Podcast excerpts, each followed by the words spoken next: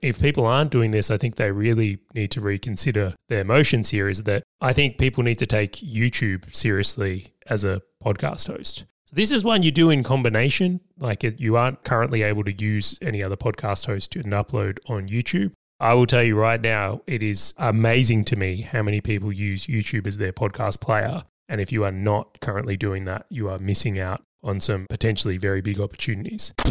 This is Super Fast Business with James Schramko. James Schramko. Helping you build your business super fast.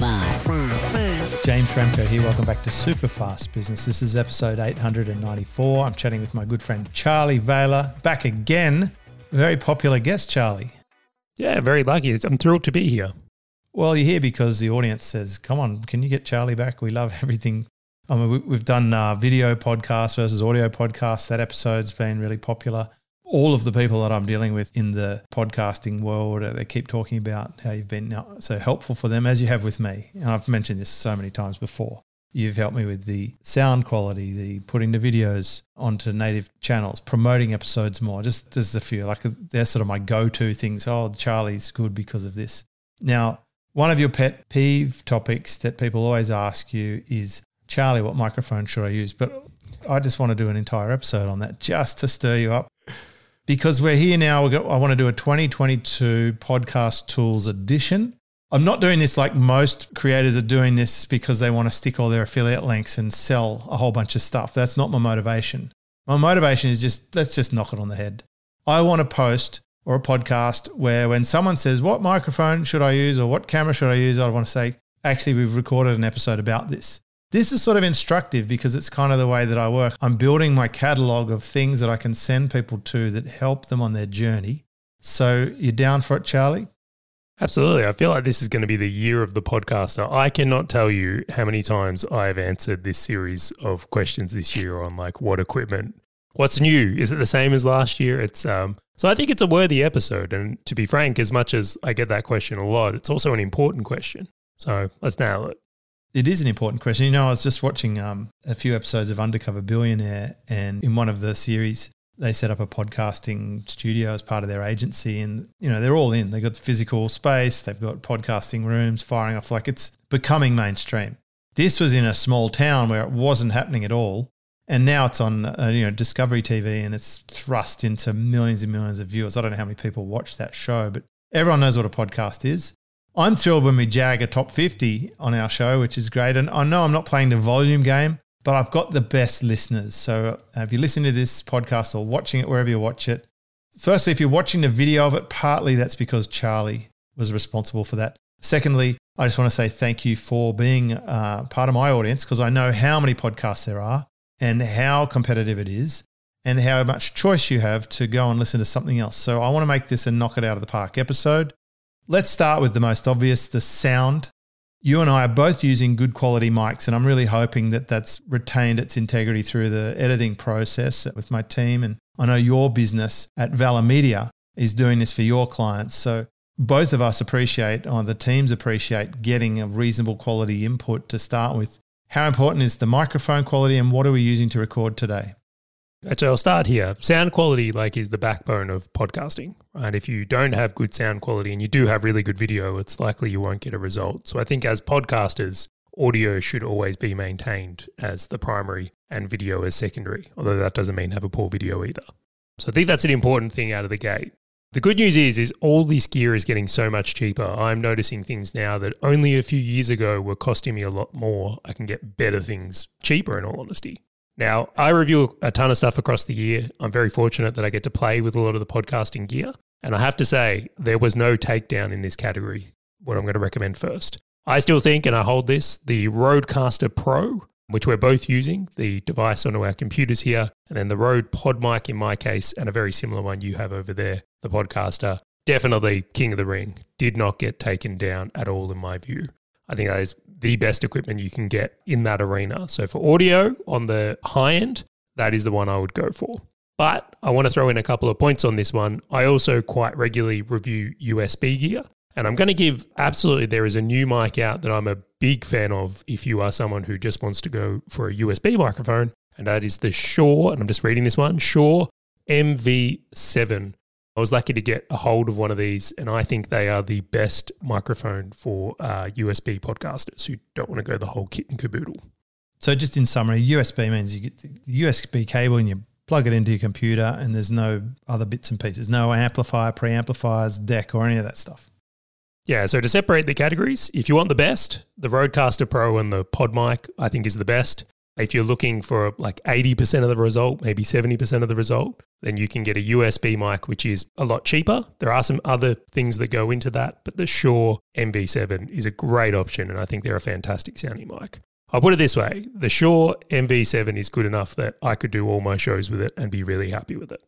Yeah, look, I'm looking across here at my old Rode NTS USB, and gosh, it probably got me a couple hundred episodes. And then before that was my Rode Podcaster USB mic. And I've recorded at least 700 episodes on that across my other podcasts with the just plug it into USB. I had one in each house, and that was it. But I will say, when we went to this next level, and I'll just say what my experience has been with this thing. Firstly, it's got cool sound effects, right? So we can put in sound effects, and I occasionally use them. I'm very sparing. I know you could go over the top. It's so exciting when you get sound effects, right? But the most important thing is it's got this digital sound processor, so it just takes my regular crappy voice and just makes it into a radio podcast, you know, voice. It just makes it better. It's good. It's kind of like plastic surgery for your voice. The other cool thing is it's got the ability to record locally. So I'm recording this podcast on this digital sound processing unit, and it doesn't really matter what Zoom captures or not. I'm going to use the high quality audio. So that's been a huge convenience. It's storing it on an SD card. I can instantly just look across and see the level of memory left on the card. I've got a huge card in there.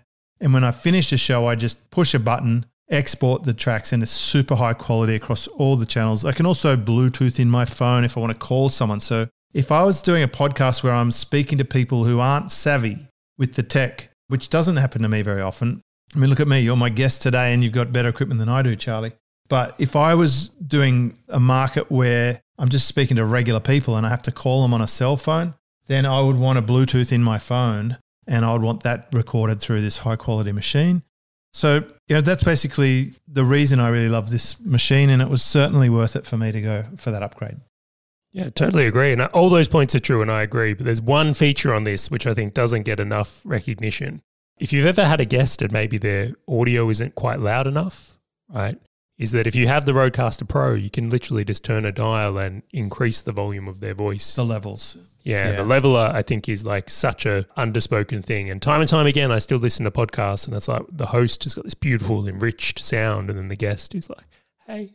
It's like ah, could have been better.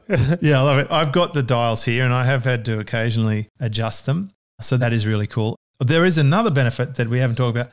It provides hours and hours of endless entertainment for my daughter she gets in here and she puts the headphones in and she's pushing all the buttons and I do have to occasionally just check the, the settings to make sure that we're not but, but just for that value alone it's like off the top so microphones I think we're covered there what about for the camera that was the next obvious step yeah, I'm going to do this in the same. I'm going to cover USB option, which is a cheaper alternative, and then I'm going to do King of the Ring, what I think is the best one here. So in the USB category, we actually have a new winner. Like last year, I would have suggested something else, but a company called Elgato have brought out their Facecam. And I think this is a sensational product. For the price, it's about 300 bucks. And for a plug and play USB camera, it will beat most webcams today. And I think it's a phenomenal way to go. Now, I will mention, and I haven't given this the uh, title yet, is that there's some new inbuilt Mac cameras that are coming soon, and they're going to be fantastic as well. But because they're not officially out yet, on the new iMac or anything. I'm going to uh, save that for maybe the 23 edition. We'll see if it makes it. So I've heard good things, but definitely at the moment, USB Elgato Facecam is the USB pick. And then on the other side of things, I've uh, stuck with so this is the King of the Ring category. If you've got the budget, go for this. Is the Sony A6400 once again? I did not use a camera this year that impressed me more than that camera. And there's certainly more expensive cameras out there, but the crossover of quality, value, runtime, the flip screen. It's got all the goods that I think make uh, podcasting super easy to do and um, also high quality. Yep. I'm going to put in my point of view here. Firstly, I wasn't using cameras at all. I was only doing audio for years. Secondly, I was using a laptop or a Mac Air or MacBook Pro. Like I was only using equipment that had cameras. And so I needed an external camera. So I got Logitech stuff. I had the Logitech C920 or whatever it is. And then I had a 4K Brio. And I'm going to say they're better than the one that comes in a laptop, but they're still rubbish. The exposure or the brightness or the extra little janky plugins you need to do to tune it never worked great for me. When I got an iMac, along came the pandemic and I'm like, I'm not traveling every month. So I'm like, okay, I just want a machine because I've got this fantastic sound deck and I've got this fantastic camera. Now I've got the Sony A6400 that you recommend, which is amazing. That's what we're talking to. You know, it gets you that blurred background effect.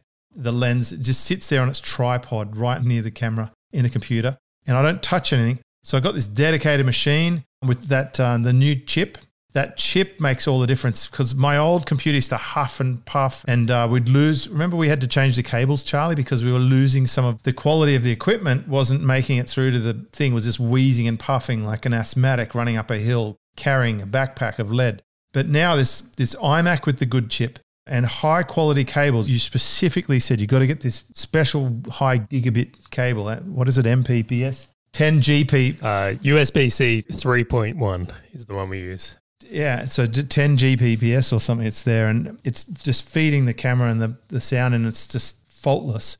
The camera's made a huge difference. But I will say this when I moved house and packed away all my equipment, and I was just left with the iMac and a USB mic, the camera in the iMac was better than the Logitech. So, what we didn't say with the microphone is that you absolutely cannot use the microphone that comes in a laptop or a phone or something. It's, it's ideally just it doesn't get you a ticket into podcasting anymore. No.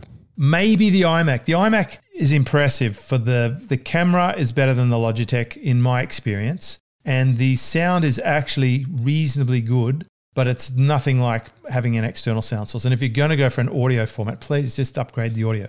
Camera wise, I could get by with the one in the iMac, but the one in the, the Sony is just that much better. And if you're going to do this, I mean, what kind of business can you do where you spend like five grand to set up and you can tax deduct that straight away, probably in most countries, and it's going to last you for hundreds and hundreds of episodes?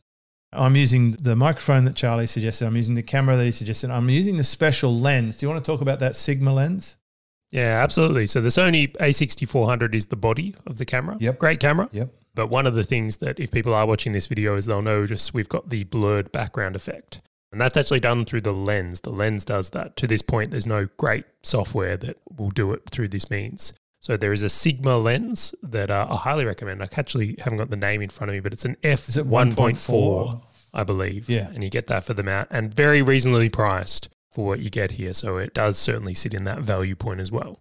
Now, Charley, when I set mine up and then we were comparing yours to mine, I wasn't getting exactly the same quality as you. And what, what you and I had to do is just benchmark a bit and get all the settings right. You know, the f stop and the exposure and the auto white balance, all this stuff. I'm going to just say if you're following this episode and you've got a Sony A6400, then check out Charley's website, valhermedia.com, because he's going to put together some kind of guide or video tutorial on the settings, right, Charley?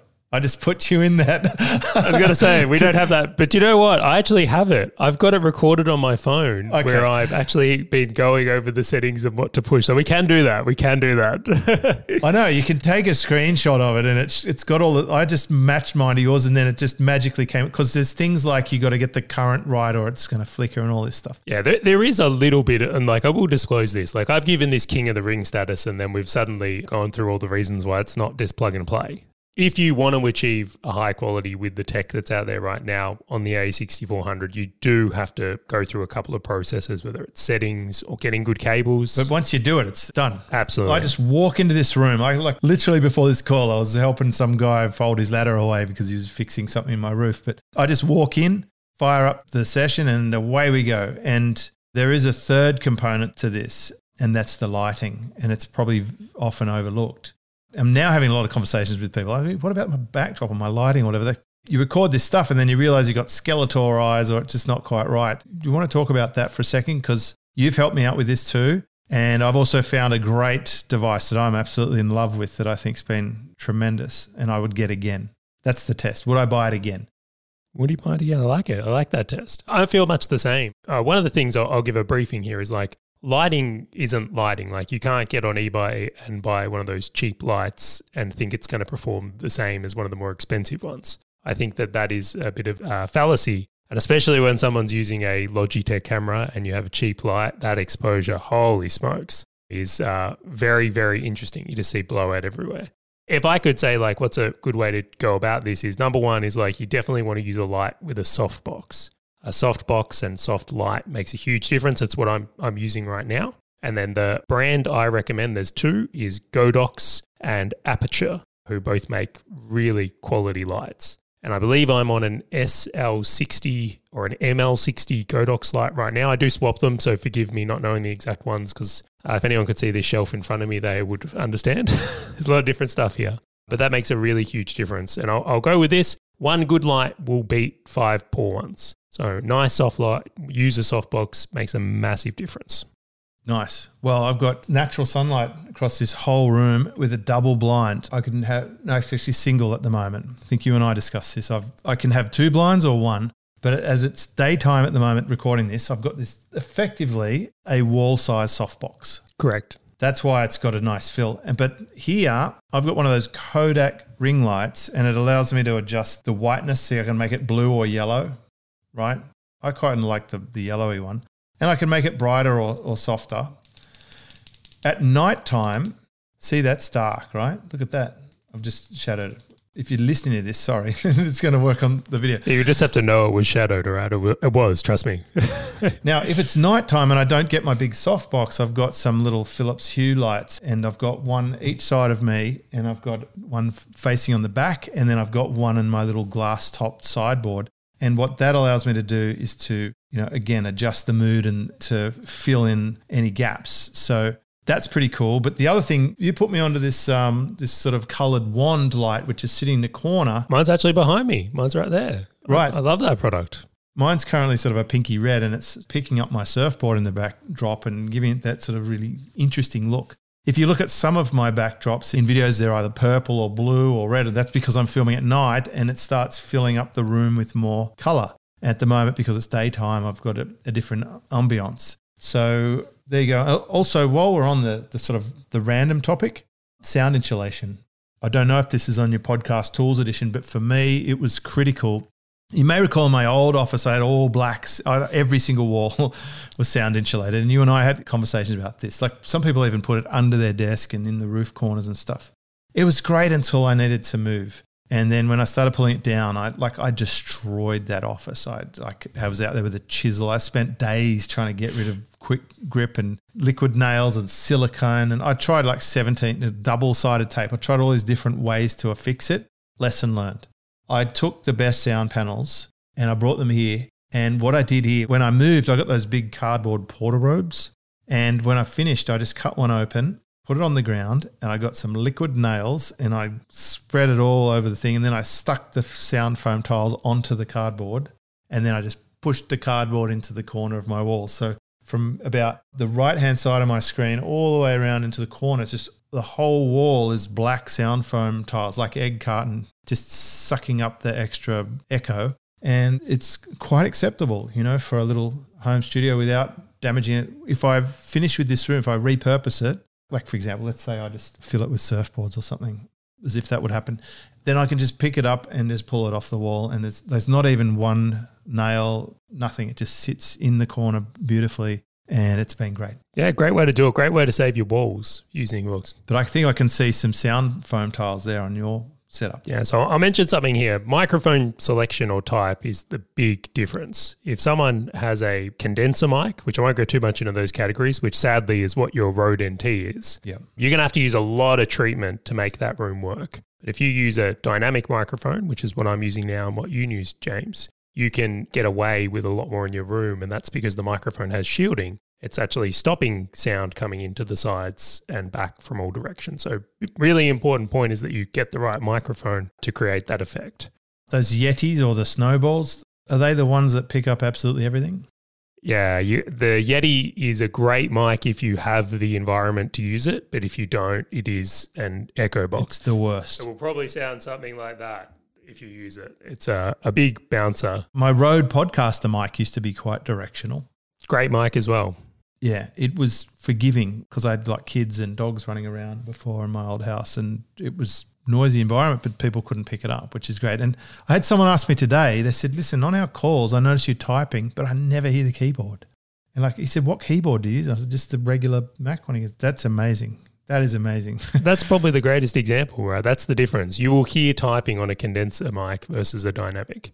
But to answer your question more directly, one of the things I will say is a lot of the soundproofing stuff out there is garbage. It's fake.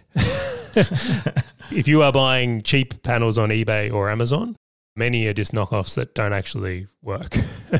uh, so, like, there is a lot of science that goes into like really good sound absorption. Now, I got to give people probably one of the most budget hacky ones that I think works so well. More often than not, a clothes horse with towels on it will outperform a lot of things because of the nature of how it's designed. So if you've got nothing, got no budget, I think that's a really great solution for people. Just obviously hide it away from your shot, and that will absorb a lot of room noise. But second to that, my absolute favorite is I in anyone who's watching this video, you can see these black panels. Like I've got one there and I've got one there. I'm actually using a fiberglass panel um, that are covered and just look nice in a cloth. They have been sensational. They're definitely more expensive. I think I spent about 800 bucks on all the panels in this room right now, but um, it's almost to the point where I can clap and it sounds funny because it absorbs so much sound. It's brilliant. So I'm quite a fan of that. It's amazing. I've, I've done all the hacks too. Before I've, i used to put a pillow and a doona around. I you know those portable um, or just those little sort of foam mattresses. I used to stick one behind my computer between that and the hard wall when I was making info products. I had big thick bean bag on the floor of like rugs. You basically want soft furnishings and small spaces if you want great quality, right? Yeah, absolutely. Like uh, to the point is like soft furnishings, uh, good mic still very important here, and then a couple of good panels or things in can make a huge difference. I've actually got a couple of these. When I moved, I was transporting bottles in these, and uh, I've got a couple of these just sitting around behind there. Again, they're just you could make some stuff out of egg cartons if you're really on a budget. That you could do worse than that. But I just think battery. By the way, the foam sound tiles, when the removalists came and took my bed and everything, and I was sleeping on a futon, I, I actually ended up sleeping on top of three or four layers of sound foam tiles to just get a night's sleep. So that probably would have actually been quite comfortable, right? They're quite soft. this episode really could have been how to repurpose podcasting gear for practical other applications. Totally. Let's talk about recording. I've mentioned I'm recording straight to this sound deck. We're also recording on Zoom, so I've got at least some redundancy, and I suspect you're recording on your side too, Charley, because you're Charley. Uh, means that even if the Zoom fails, you and I could just get our hard drive versions and join them together, and we can still end up with at least an audio salvage. What are we using to record these days? I asked you about a solution the other day, and you gave me some mixed feedback on it as well because my team was saying, well, with Zoom, we're only able to get a certain resolution with the video. And if we could use other solutions, maybe we could get a higher resolution, like if I record it directly onto the camera. But then I'm only going to be sort of limited to my guest because most guests are not going to be able to record to a, Sony a6400, right? Yeah, great topic. So I'll go through these ones. Is like Zoom is the standard, and it's the standard for podcasters because it's reliable. Now, I'm not going to say it's the most high quality, but when's the last time anyone jumped on a Zoom call and it failed? right? It's incredibly robust. And if you are interviewing people, that's a really great feature to have. Um, it's also really easy to use. You don't have to train anyone how to do it. Everyone's pretty much used to Zoom calls, right? I'll say in most niches. So there's some really big wins for that. And then personally, I use Zoom as well. But it is one of those things where I've said for so many years now, surely there has to be a higher resolution solution. Surely there's a way to do this. Now, the contender in here, and I'll say contender, is a Riverside FM. And I love what they're doing. I really do. And I want to support these guys in getting their product to an amazing stage. But sadly, my experience has been very mixed, and I'll express it. So, Riverside is four times the quality of Zoom. So, four times better. So, it's not just a little bit better, it's a lot better. But on a bad day, there's lag issues. I've had upload issues. I've had numerous challenges where I've actually lost recordings. Now, on its good days, amazing. Like it is the best quality podcast we've ever done. But until I can be confident in the reliability, I've had to wait. And i am sporadically testing it every six months or so to see if it improves. But to this point, I'm still reluctant to make that jump because I just don't like the idea of getting halfway through an interview that's going well and then suddenly the lag falls out. And it's not just a little bit, it's like we're talking like 15, 20 second lag that I've had experiences with personally that just didn't do it for me. Yeah, it's no good. I mean, I've tried GoToMeeting before I committed to Zoom and it doesn't split sides. You need to be able to split sides for editing. I used to use Skype, which was fine, except a lot of my guests had to install it to be able to talk to me. I like I rode that train all the way to the end of the station. It's like eventually they just didn't cement their ground. So, you know, Zoom's where it's at for me at the moment in the short term. Let's talk about where we put the podcast because that qualifies as a tool. I'm using Amazon S3 just partly because we've been using it for such a long time. It's extraordinarily cheap. They're a pretty big company, and if they go down, then we're all going down. And that happens occasionally, but not often. And it's sort of how we set up our original podcast using a plugin, a Blubrry plugin. And it does allow redirect. We can track downloads. We can get some visibility, I think, on Spotify. But I know that it's not the latest, greatest solution. And I'm curious to know, you know, what are people using in 2022? Yeah, that's a, that's a really good question. There's a lot of good options in this category. So for podcast hosting, I'll list my two favorite and why, and then I'll mention a few other things that I think are really important here. So number one, what I use personally is Omny, and I'll tell you why I use them is the support has been amazing. Anytime I've needed anything from them, they've helped me immensely. And this isn't just for my own show, but all our client shows. And I think many people would be surprised by the amount of times a podcast won't show on one platform or something needs to be resynced, or there's a bunch of stuff that happens in podcasts from time to time. And having someone on your side to help you resolve that has been amazing. So, for that reason, I work with them and I, I support them in the big way, and they are also very quick to roll out new features. Second favorite is Libsyn. While I'll admit it doesn't have the most stylish dashboards or interface or anything like that, it kind of falls into the category of like Zoom. It's super reliable. So I'm quite a fan of those two. I don't think anyone can go wrong with those two, which is why I recommend them. But the third one, and if people aren't doing this, I think they really need to reconsider their emotions here is that I think people need to take YouTube seriously as a podcast host. So this is one you do in combination. Like you aren't currently able to use any other podcast host to upload on YouTube. I will tell you right now, it is amazing to me how many people use YouTube as their podcast player. And if you are not currently doing that, you are missing out on some potentially very big opportunities. And I'll just throw one little like uh, this is a prediction. I think uh, Audible and Amazon do a lot better in the coming year with some very, very cool tech in the hosting space as well. We've also heard about Spotify, you know, with Joe Rogan. Yeah, absolutely. But one of the things is, is Spotify will link into Omny and Libsyn, so you kind of by default enable that platform. Just like with iTunes is still the biggest one by far, and that is in tied to those as well. And there's also, we hear about Stitcher and also maybe SoundCloud. So Stitcher and SoundCloud have, I would say, declined a little bit in the last 12 months. Mm-hmm. I have certainly noticed in uh, dashboard. So just to give this preface on the shows I look at, like we have quite a substantial amount of shows. And the biggest growth areas I've noticed in the past 12 months have been Spotify and YouTube. Apple is still the king, undeniably. But then Stitcher and a lot of these other players, smaller ones, I've actually haven't seen them growing in the same way that these bigger platforms are. I think the big four is forming, so to speak. Well, we do put all of our shows on YouTube. Like we load it up to YouTube, we load it up to Facebook. We go that extra distribution. And compared to the old days, we get maybe maybe half or 60% of the number of downloads as we used to get just on the Apple platform, but plus the ones we're putting elsewhere, which you'd have to say are cannibalizing to some extent or contributing to the overall pie. I think the overall pie is bigger, but we're meeting people where they're at. And I'm okay with that. These are the main things that I'm, you know, we've talked about the obvious ones the sound, the lights, the video, the hosting, the recording tool. Beyond that, what are the other things we might want to consider as a sort of must have podcasting tool? Yeah, this is a new one. This is something we've only brought into the arena in the last year, I'll say, but something I'm using extensively now. And that's research tools. The two I'm a really big fan of are Topic Mojo and TubeBuddy. And these two platforms really help me understand what content's doing well in a niche. Now, if you've ever been a podcaster and had the thought, well, what does my audience want? How can I be sure I'm making things they want to consume? I think these are absolutely essential and something a lot of podcasters should spend more time on.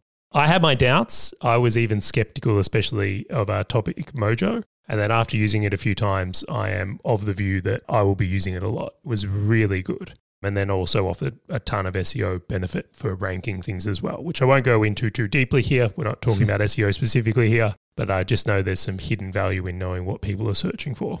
Well, for context, you used to be an SEO guy and you also were a paid traffic agency, so you do know about these things. Have you tried uh, SparkToro? I have not, not as yet. I know my team used that. We had um, the founder on our show. We bought the tool, been using it. It's been quite interesting. There are lots of other tools that are out there. I think BuzzSumo, is it? Yeah, and also Ahrefs has got a fantastic one as well. Ahrefs. But uh, I have to say, the Topic Mojo and TubeBuddy one have certainly won it for me against Ahrefs, even though I do like Ahrefs a lot. I think TubeBuddy is very important if you're doing YouTube, right? Correct. Yeah, I think that's a really good tip. What about editing? This is something I'm not really involved in at all. i I think we use Adobe or something, but honestly, I don't know and it doesn't really concern me. I'm happy for my team to have the best tools. So I'm, I'm asking on their behalf. What are you recommending for editing and uh, to get the production going? This might be the most polarizing question you've asked, James. There's certainly camps in this one. This is a big question.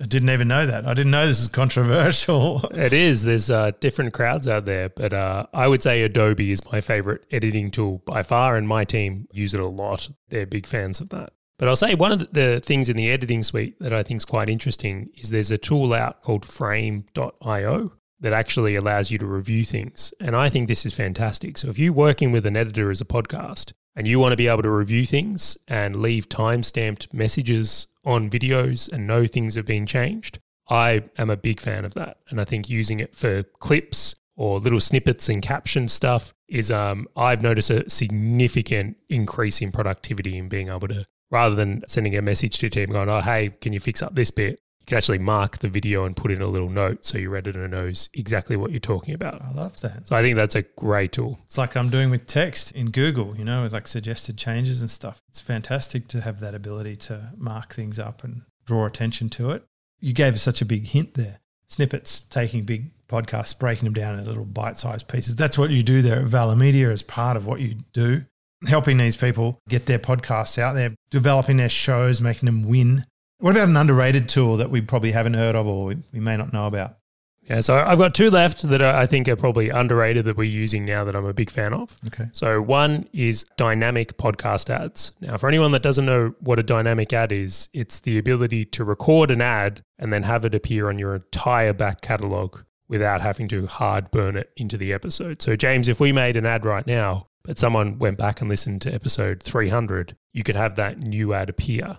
Can I still do it to my show now, or do I have to do some major technical thing? If your hosting provider enables it, so if Blubrry have that option, you could do it. I know Omny does, uh, definitely do, and that's something you do a lot of. But if you're someone who's continually updating, like your offer or your opt ins, or you have something new, the ability to have it appear in front of your entire back catalog all at the same time and be able to change it is something I don't think enough podcasters are taking advantage of. It's basically an ad server. Best way to describe it, yes.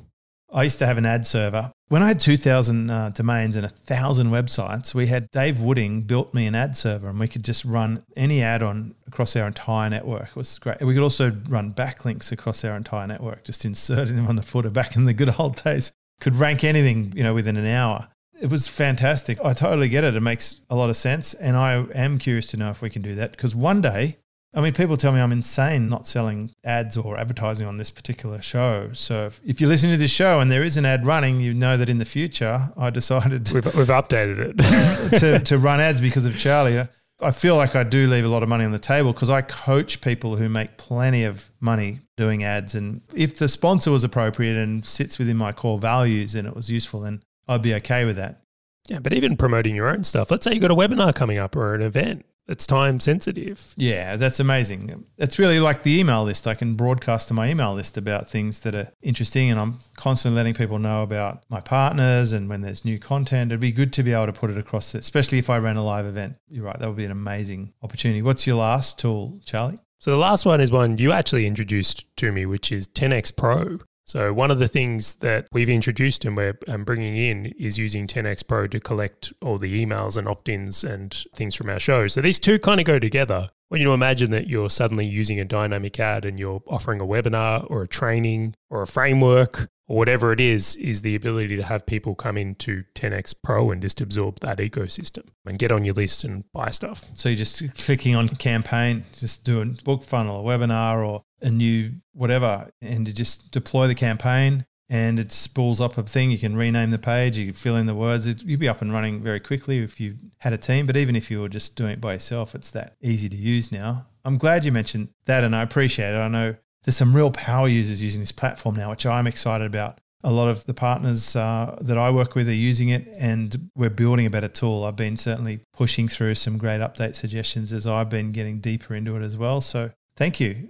Wow. So basically, we've listened to this episode 894. We've got a pretty good handle on what tools we're using, how we're making these podcasts, where we're putting them, how we distribute them, how we run ads. If you've got the technical questions about it, please get in touch with Charley. He's a better person to ask that question valhermedia.com. We'll put a link to it in the show notes at uh, episode 894. Charley, thanks so much for coming along and sharing. We've got a few other topics that I want to ask you about for future episodes if you're willing to come back. I'm super keen, James. I love being on the show. thanks. We love having you. Well, that's it then. Uh, thank you so much and uh, speak to you next time. Discover how to build your business super fast. Check out superfastbusiness.com.